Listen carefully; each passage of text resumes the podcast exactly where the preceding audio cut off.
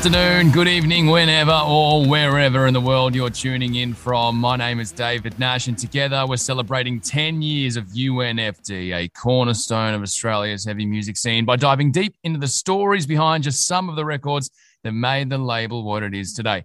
In case you haven't gotten amongst it, throughout 2021, the legends at UNFD have been re releasing some of the classic records from their back catalogue on limited edition collector's vinyl. So far, the collection has given us classic albums and EPs from local legends like In Heart's Wake, Hellions, Dream on Dreamer, Thornhill, and Ocean Grove, as well as international icons like Stray from the Path and Dream State. It's hard to believe that in just a few more weeks, we'll be saying farewell to one of the most chaotic years in recent history. It's been one hell of a ride. But of course, 2021 isn't over just yet. And to wrap things up on a special note, UNFD have not one, but two epic re releases left in the bag for December. The first of those two comes from one of the bands that helped to build the very foundation on which UNFD stands. They're the band that many of us would consider to be the forefathers of Australian metalcore. I Killed the Prom Queen for the mighty ninth installment in UNFD's 10 year anniversary vinyl series. I Killed the Prom Queen are re releasing their career defining second album, 2006's Music for the Recently Deceased. To call it a classic would be the understatement of a lifetime. This is the album that kick-started a revolution in Australia's heavy music scene. And the story behind it is so goddamn mental. We've had to do this episode in two parts. The first begins in the summer of 2000 with I Killed the Prom Queen rising from the ashes of several long since defunct hardcore bands from the suburbs of southern Adelaide. Tying it all together was drummer JJ Peters, who nowadays you'll know as the frontman of Deez Nuts.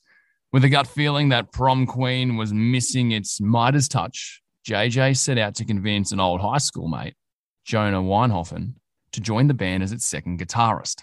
The move paid off in spades, with Jona going on to be the last founding member of the band to stick around by the end. And then there's Michael Crafter, a controversial bloke, no doubt, but an undeniable legend in his own right. Believe it or not, though, Crafter joined Prom Queen almost by accident. At first, he was just a fly on the wall, hanging around at the jam sessions and shooting the shit as nothing more than a mate. But then, at one fateful rehearsal, Crafter picked up a mic and started going ham. And as they say, the rest is history. Those first few years of Prom Queen weren't anything to write home about. They played covers of bands like Earth Crisis, Mindsnare, and Hatebreed, and only started writing their own songs when they discovered metalcore pioneers like Poison the Well and In Flames, or as Crafter puts it, that metal influenced Florida fucking emo screamo stuff. It took a while for Prom Queen to figure out what they wanted to sound like, and for their formative years, they weren't thinking too hard about chiseling out any kind of game changing sound of their own. Jona says they just wanted to play like all the bands they were listening to at the time, kind of like a roundabout tribute act sort of thing. But luckily for them, that sound, big, chunky metalcore with a tight melodic edge, was still relatively new to Australia. They figured they were just riding the wave, but in fact, they were bringing the wave itself to Australia like no band had before them. But while they're looked upon now as champions of the scene, Prom Queen were initially seen as the outcasts. As Crafter puts it, everyone else was in a tough guy hardcore band, and Prom Queen were the pretty boys that stuck out like five sore thumbs with emo haircuts. Their determination paid off though. And after years of brutal, non stop hustling, Prom Queen made a name for themselves as one of the most exciting bands in Australian metal. 2003 saw them drop their debut album, When Goodbye Means Forever. Within a matter of months, the band had skyrocketed from dive bars and PCYCs to some of Australia's most beloved venues. And they were an even bigger hit overseas, racking up lucrative tour ops in US, UK, and Europe. According to Crafter, Prom Queen managed to fit 10 years of being a band into six months. It's at this point in the story that we need to talk about the secret weapon to Prom Queen's breakthrough the one and only Sean Kennedy. Sean joined as the band's third bassist in 2003, and at first, he was a little bit on the shy side. He was initially hesitant to bring anything of his own to the table, but when the band eventually did convince him to chuck out an idea, what they got was the seed that grew into one of their most jaw droppingly insane songs to date Sharks in Your Mouth. A thrashy, riff driven banger of a tune, Sharks in Your Mouth wound up being the first song written for album number two and pretty much shaped the entire direction for that record. Galvanized by their early success and with a clear direction for the future of Prom Queen, the band headed to Sweden to record with legendary producer Fredrik Nordstrom. Fredrik came into the picture in an unconventional way. The band knew about him from the liner notes of their own favorite albums, but he was already a household name in heavy music. Prom Queen didn't even think they'd be able to get a hold of him, let alone pin him down to produce their album. But yet again, luck was on their side, scoring the green light to work with Fred through, believe it or not, an email that Jonas sent him on a whim containing a digital copy of When Goodbye Means Forever. It was the middle of 2005, and Prom Queen had firmly established themselves as one of the most crucial names in Australian metal. Naturally, this is where the story gets a little muddy. Pressure started to mount within the band. Their contemporaries, Parkway Drive, were just about to drop Killing with a Smile.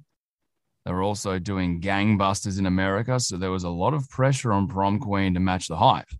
After all, Prom Queen had already planted themselves as the band to watch in the burgeoning metalcore scene of the 2000s. Music for the recently deceased needed to be that big knockout punch that would make them bona fide legends. Though he'd always had a bit of an ego to him, that pressure started to weigh heavily on Crafter's mind. He started to doubt his future in the music industry, and although Prom Queen did in fact power through that pressure and crank out a masterpiece, Crafter was too far gone. Coupled with the turbulence of that grinding road dog lifestyle, his rapidly fizzling mental health, and a flourishing relationship to juggle, Crafter found that he'd run his course with Prom Queen. He'll be the first to admit it. Hell, he was the first to admit it, as you'll find in our interview. He just couldn't put the effort into the band anymore. So, following one particularly contentious tour of the US, right off the back of a UK tour, which itself came right off the back of their recording session in Sweden, Crafter was officially fired from I Killed the Prom Queen. The band replaced him with Ed Butcher, a young gun from the UK that they'd poached from another up and coming band, The Hunt for Ida Wave. With Ed in tow, Prom Queen re recorded the entirety of music for the recently deceased, keeping the bare bones of the record they'd made with Crafter, but whipping up some new muscles to wrap around them. In the first half of our interview, Jona and Crafter chat about how Prom Queen got to that point and what music for the recently deceased looked like from behind the scenes as it started to take shape. Let's jump to it, shall we? It is now time to meet our guests on this podcast. Would you please introduce yourselves? My name is Michael Crafter. I, at one point, was in I Killed the Prom Queen. And uh, you also got Jona Weinhofen here, who I was also, I guess, most of the time in I Killed the Prom Queen. Were you two there for the first ever jam session? You wouldn't, you probably wouldn't have had a band name yet, but were you two there? I wasn't. He was. well, kind of, kind of not. So the the band came about in a weird way, where actually both of us weren't even really the original members in in the band. Um, it was a couple old, old down south hardcore bands from like Victor Harbor and like southern suburbs of Adelaide area that wanted to form a new band, and they enlisted the help of our mate JJ Peters, um, who we both went to high school with and had kind of played music with through high school. And JJ kind of strong armed them into getting me in the band because they needed another guitar player. And then we jammed a bunch of songs with those guys for a while, and then we had a uh, there was two vocalists at the time, and I guess you know we, we were all just kind of keeping in touch with Crafter, and it was looking like one of the vocalists wasn't going to be able to do it full time, or you know wasn't as interested in playing us shows as frequently as we wanted to, and you know, Crafter being a mate of ours, we kind of somehow Crafter just kind of ended up hanging out at rehearsals, and then slowly, like three or four rehearsals later, just picked up the mic just randomly, and that that was it. Like so, Crafter and I both weren't original members in the lineup that became I Killed the Prom Queen, but the name and the conception and like that early lineup kind of all came about with the addition of Michael and then myself. It was actually Crafter's idea to call the band that. Came in with a short list of funky, too many word names one day. It all sounded very poetic and late 90s screamo. Like now I look back and go, fuck, it would have been so much easier. Just prom queen, and that was it. but is Jona right in saying that you hadn't really ever sung? Nah, so me, me and Jona had a band before this called The Fall of Troy. Then we had a band called Another's Life. So we are all kind of around each other. JJ had a like Nirvana Silverchair kind of band. And Jona was in that at one point. And so there was that, but we were all real close. We all went to school together, and it kind of like when it's like those music circles. Well, there's not many people into that type of music, so we all kind of just ended up together. It was like at one point we were just like we were all kind of loosely friends, and then we're all like, oh, we're all into the same shit.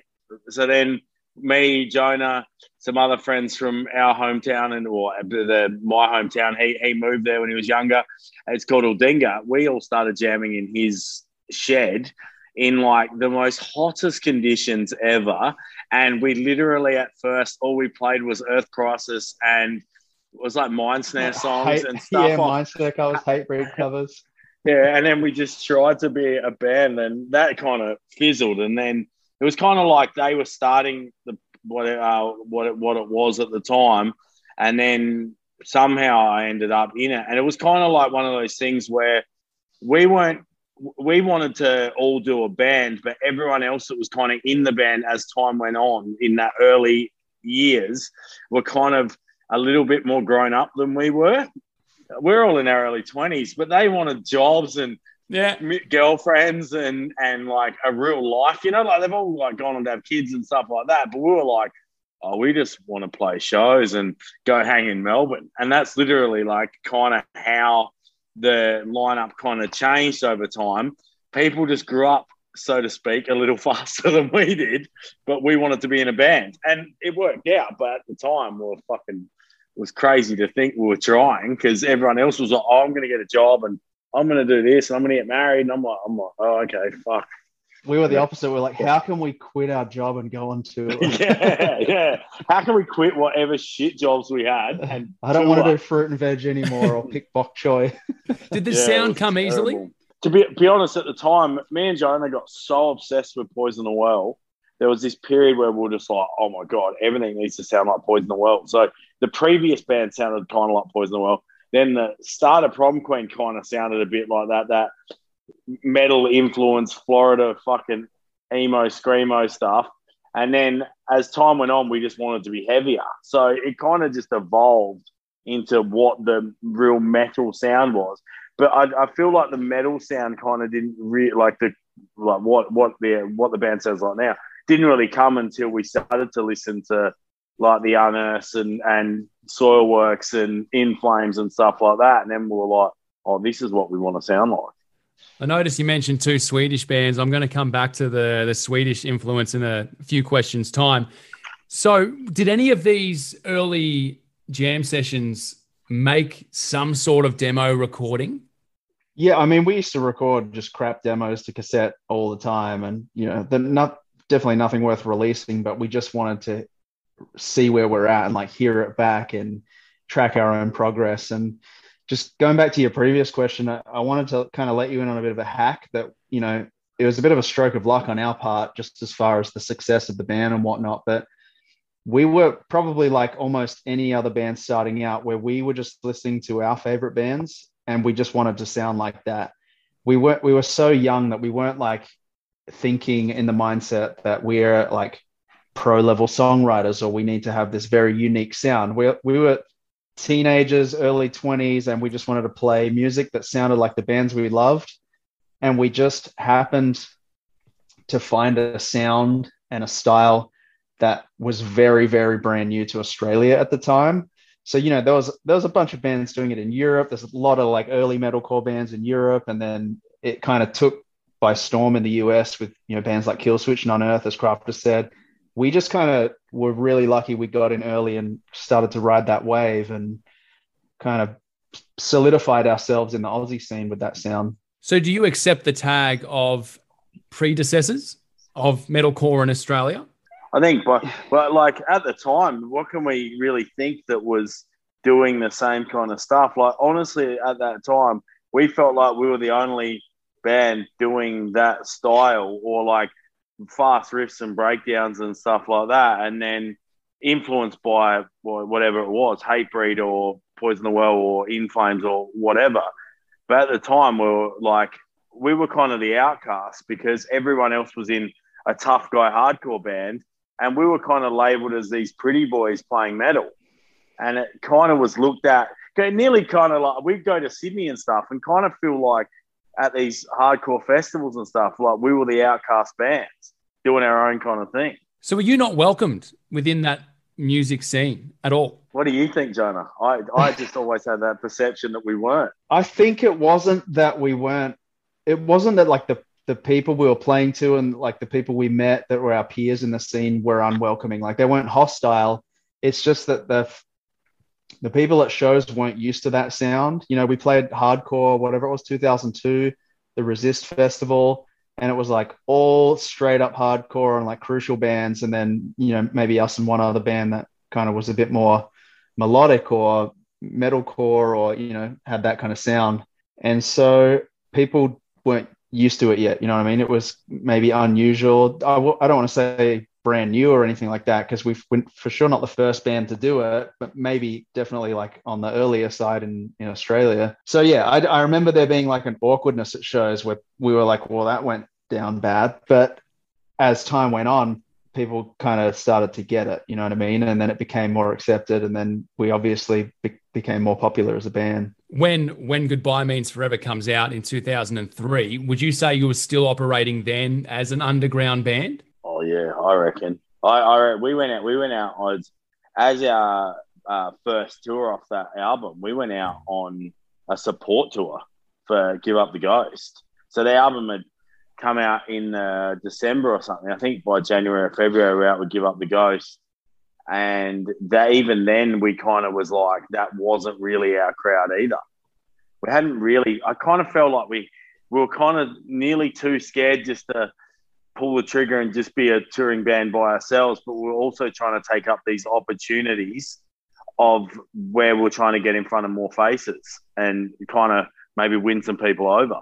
I, I, think the first real tour that we went on was probably before When Goodbye came out, and it was it was at a time where you know maybe Graham at Resist was booking a couple tours here and there, or like Bronwyn and the early Destroy All Lines crew, but we we just didn't have those connections yet, really, and so we teamed up with Shot Point Blank, who were all super close mates of ours, another Adelaide band, and we just kind of made a tour on our own somehow. I don't. I'm sure Crafter probably had more of a hand in it than I did at that time because he was very hands on with like networking and you know like tapping friends everywhere and just lining up shows, which was awesome for the band in those early years.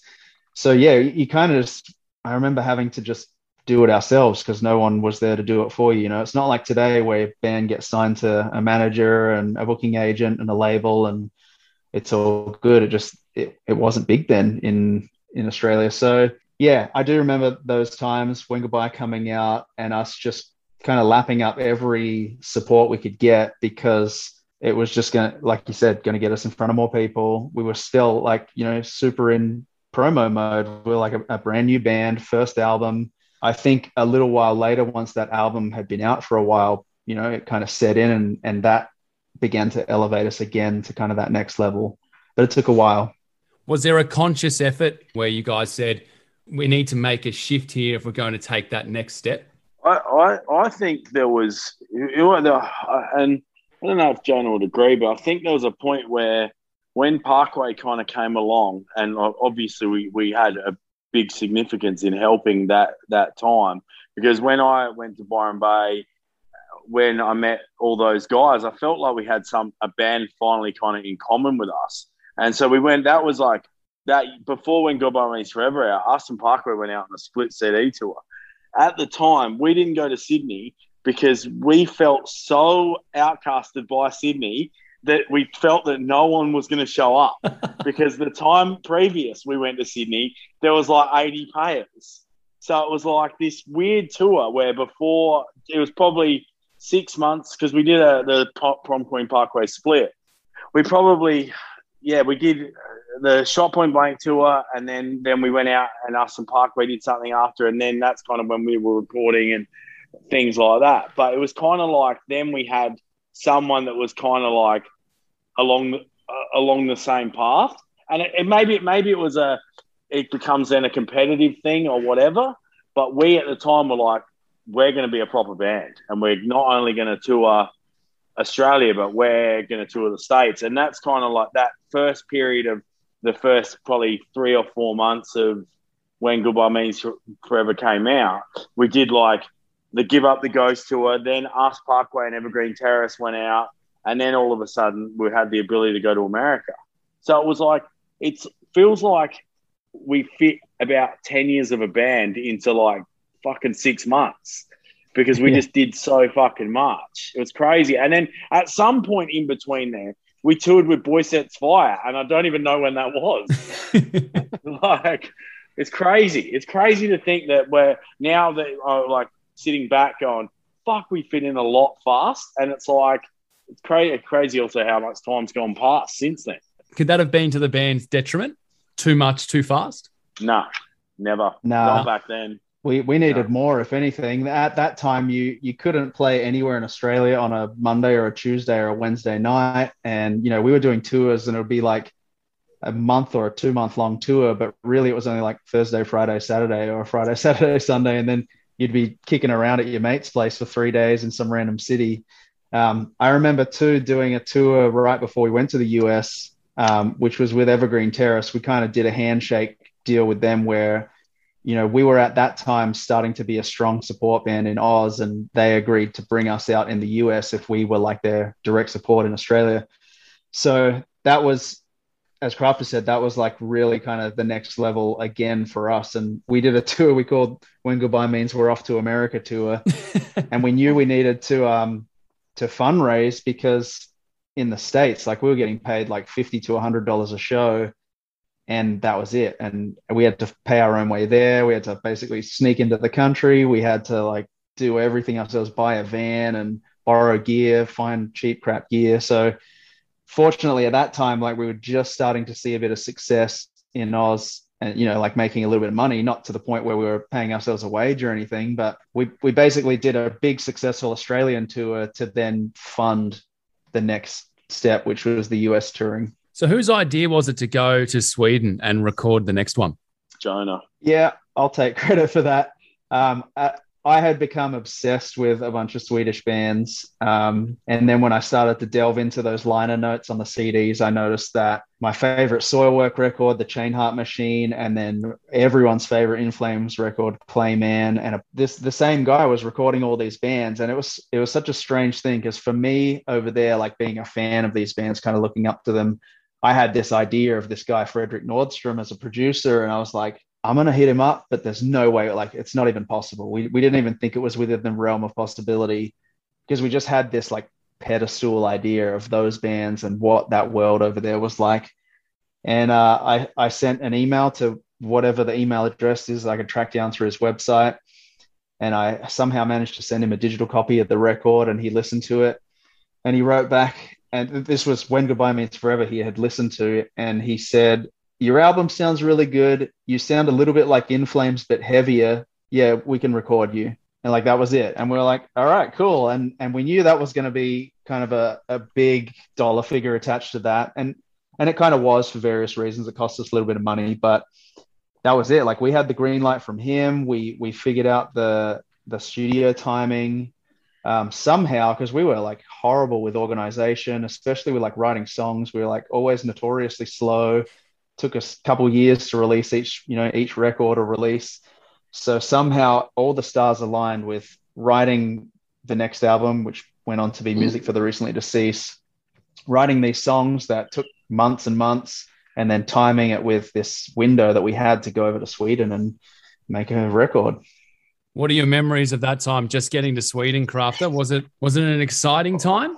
I think at the time we were kind of uh, the there's a lot of pressure, I think, because at the time, fucking maybe Parkway had done Killing with a Smile, or they were about to, or, or something or maybe yeah, I can't remember, but they they had a lot of lot going on.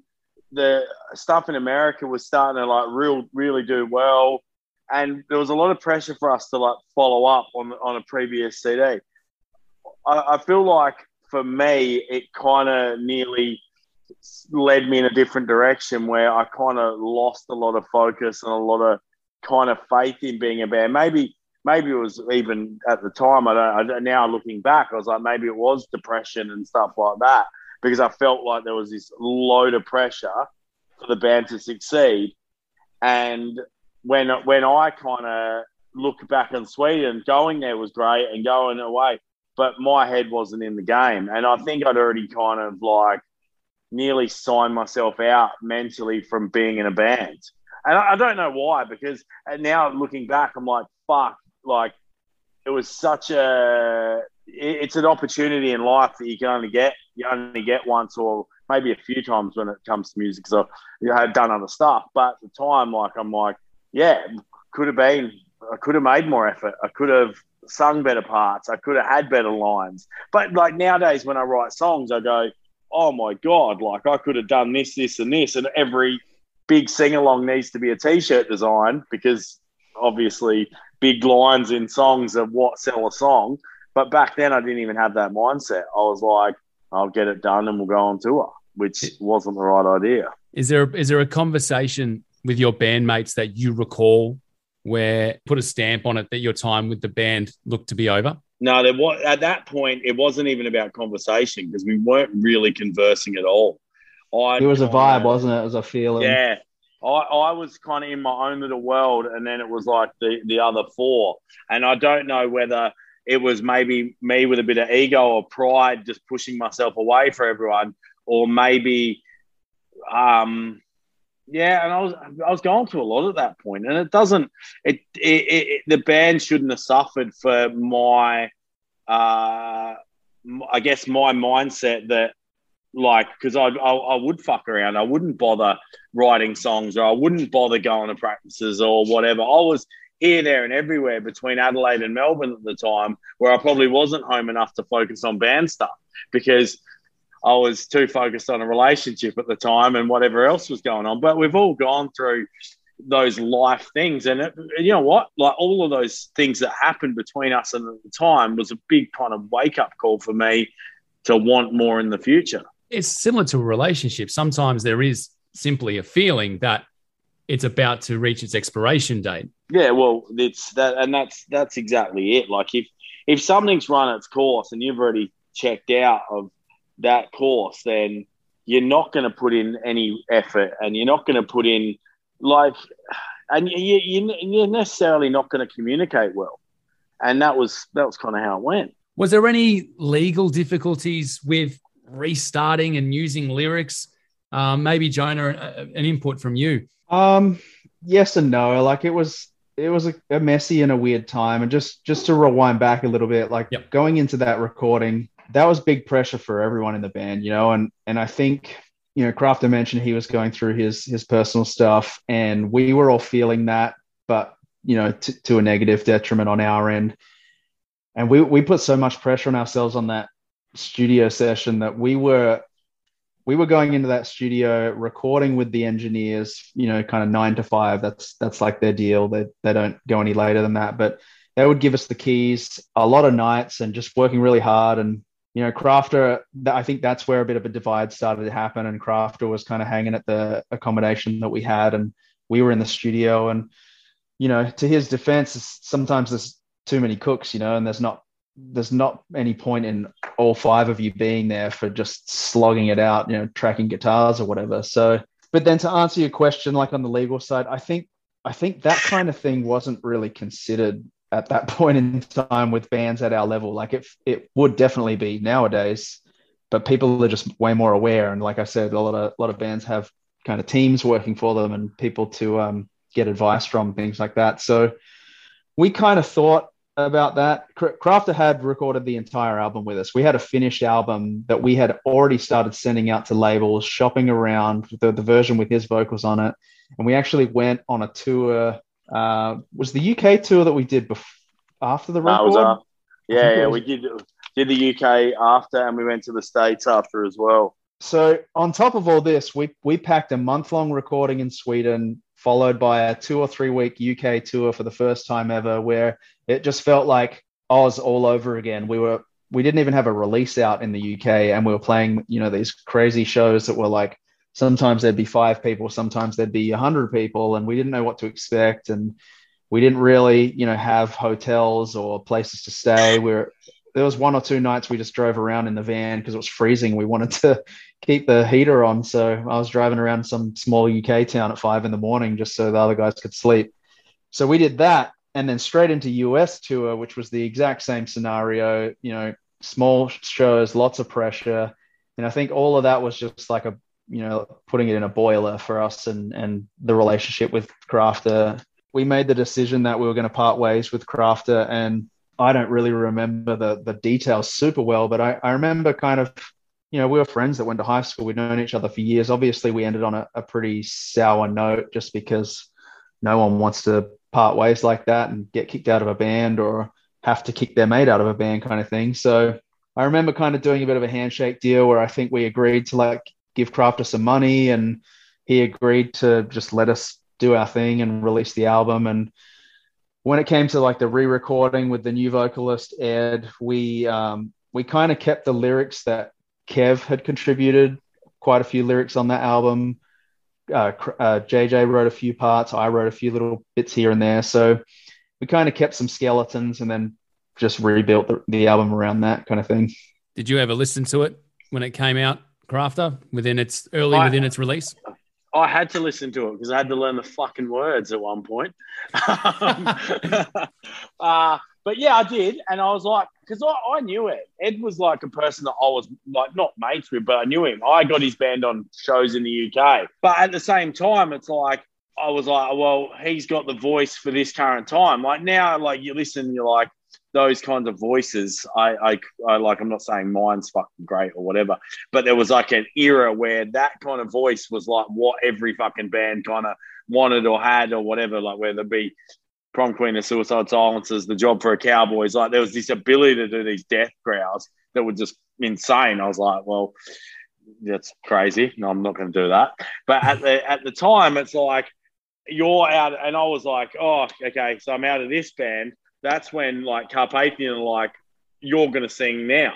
And so it was like within the space of like a month or something, I was singing in another relatively decent sized band.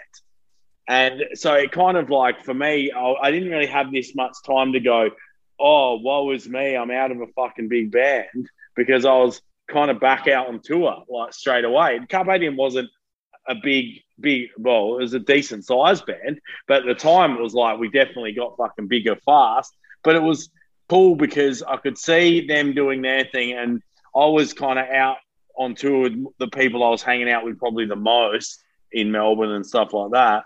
So we kind of like coexisted pretty fucking well to the point where Carpathian supported Prom Queen and stuff like that. So at that point, like for that first month, I was like, fuck everyone, everyone could get fucked.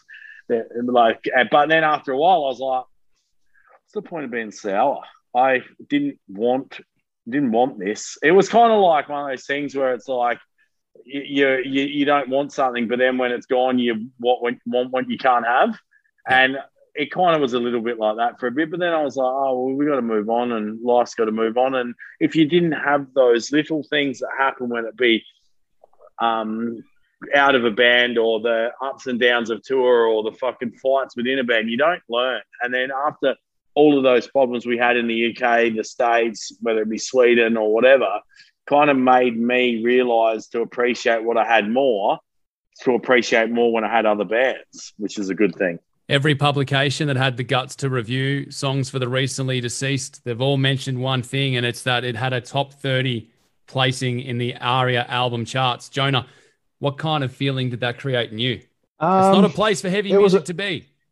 That's what I'm saying. It's not, and, charts. and it and it's a weird one because it almost did it. It almost wasn't really impressive because of that. Like that, it wasn't our goal to get in the charts, and that wasn't really like a, a measurement for us. You know what I mean? Like a measurement for us was how many heads were at shows what awesome tours can we get on in Europe or the UK or the US? Like, how are we doing headlining in Australia now? It was all about like the touring and the performing and that experience for us, I think. So, obviously, the album is the conduit to being able to do all that. And so it was it was nice to have positive praise, especially knowing that we went into that album, you know, working really hard and making a big risk, spending a ton of you know our own earned money to make a record without the backing of any label any manager anything like that we we did something that most bands would never do even to this day and that's you know make an independent record all by ourselves to then shop it around because we the australian metal and hardcore scene didn't have the name for itself then that it does now and so when we were sending emails out to victory records and century media and whoever else, Metal Blade Records, they were like, prom who? Like, you're from Australia, nothing happens in Australia. Like, no one cared. And so I guess there's a part in that that you know it was it was good to finally have a bit of praise after all the you know just all the walls that we're up against constantly Thanks for joining me here on UNFD, the official podcast. And to everyone out there listening, thank you for tuning in. As usual, this episode was written by Matt Doria and produced by Abby Lou Key. I'm going to hop away from the mic, but stay tuned for the second half of my chat with Jona and Crafter next week, where we'll touch on the craze that erupted when music for the recently deceased came out and the undying legacy of the album and how Crafter came back into the fold to give Prom Queen the explosive farewell they truly deserved. In the time being, you can grab a copy of this band's new vinyl pressing for Music for the Recently Deceased from 24Hundred or unfdstore.com, as well as some powerfully beautiful prom queen merchandise. The pressing itself is dedicated to the memory of the man, the myth, and the legend himself, Sean Kennedy. Sean was, without a doubt in the world, one of the greatest blokes that we here at UNFD ever had the privilege of meeting. It goes without saying that Sean is dearly missed, and his incredible legacy will continue to live on well after all of us are gone. I'll catch you in a few days, but for now, take care, stay safe, and march on.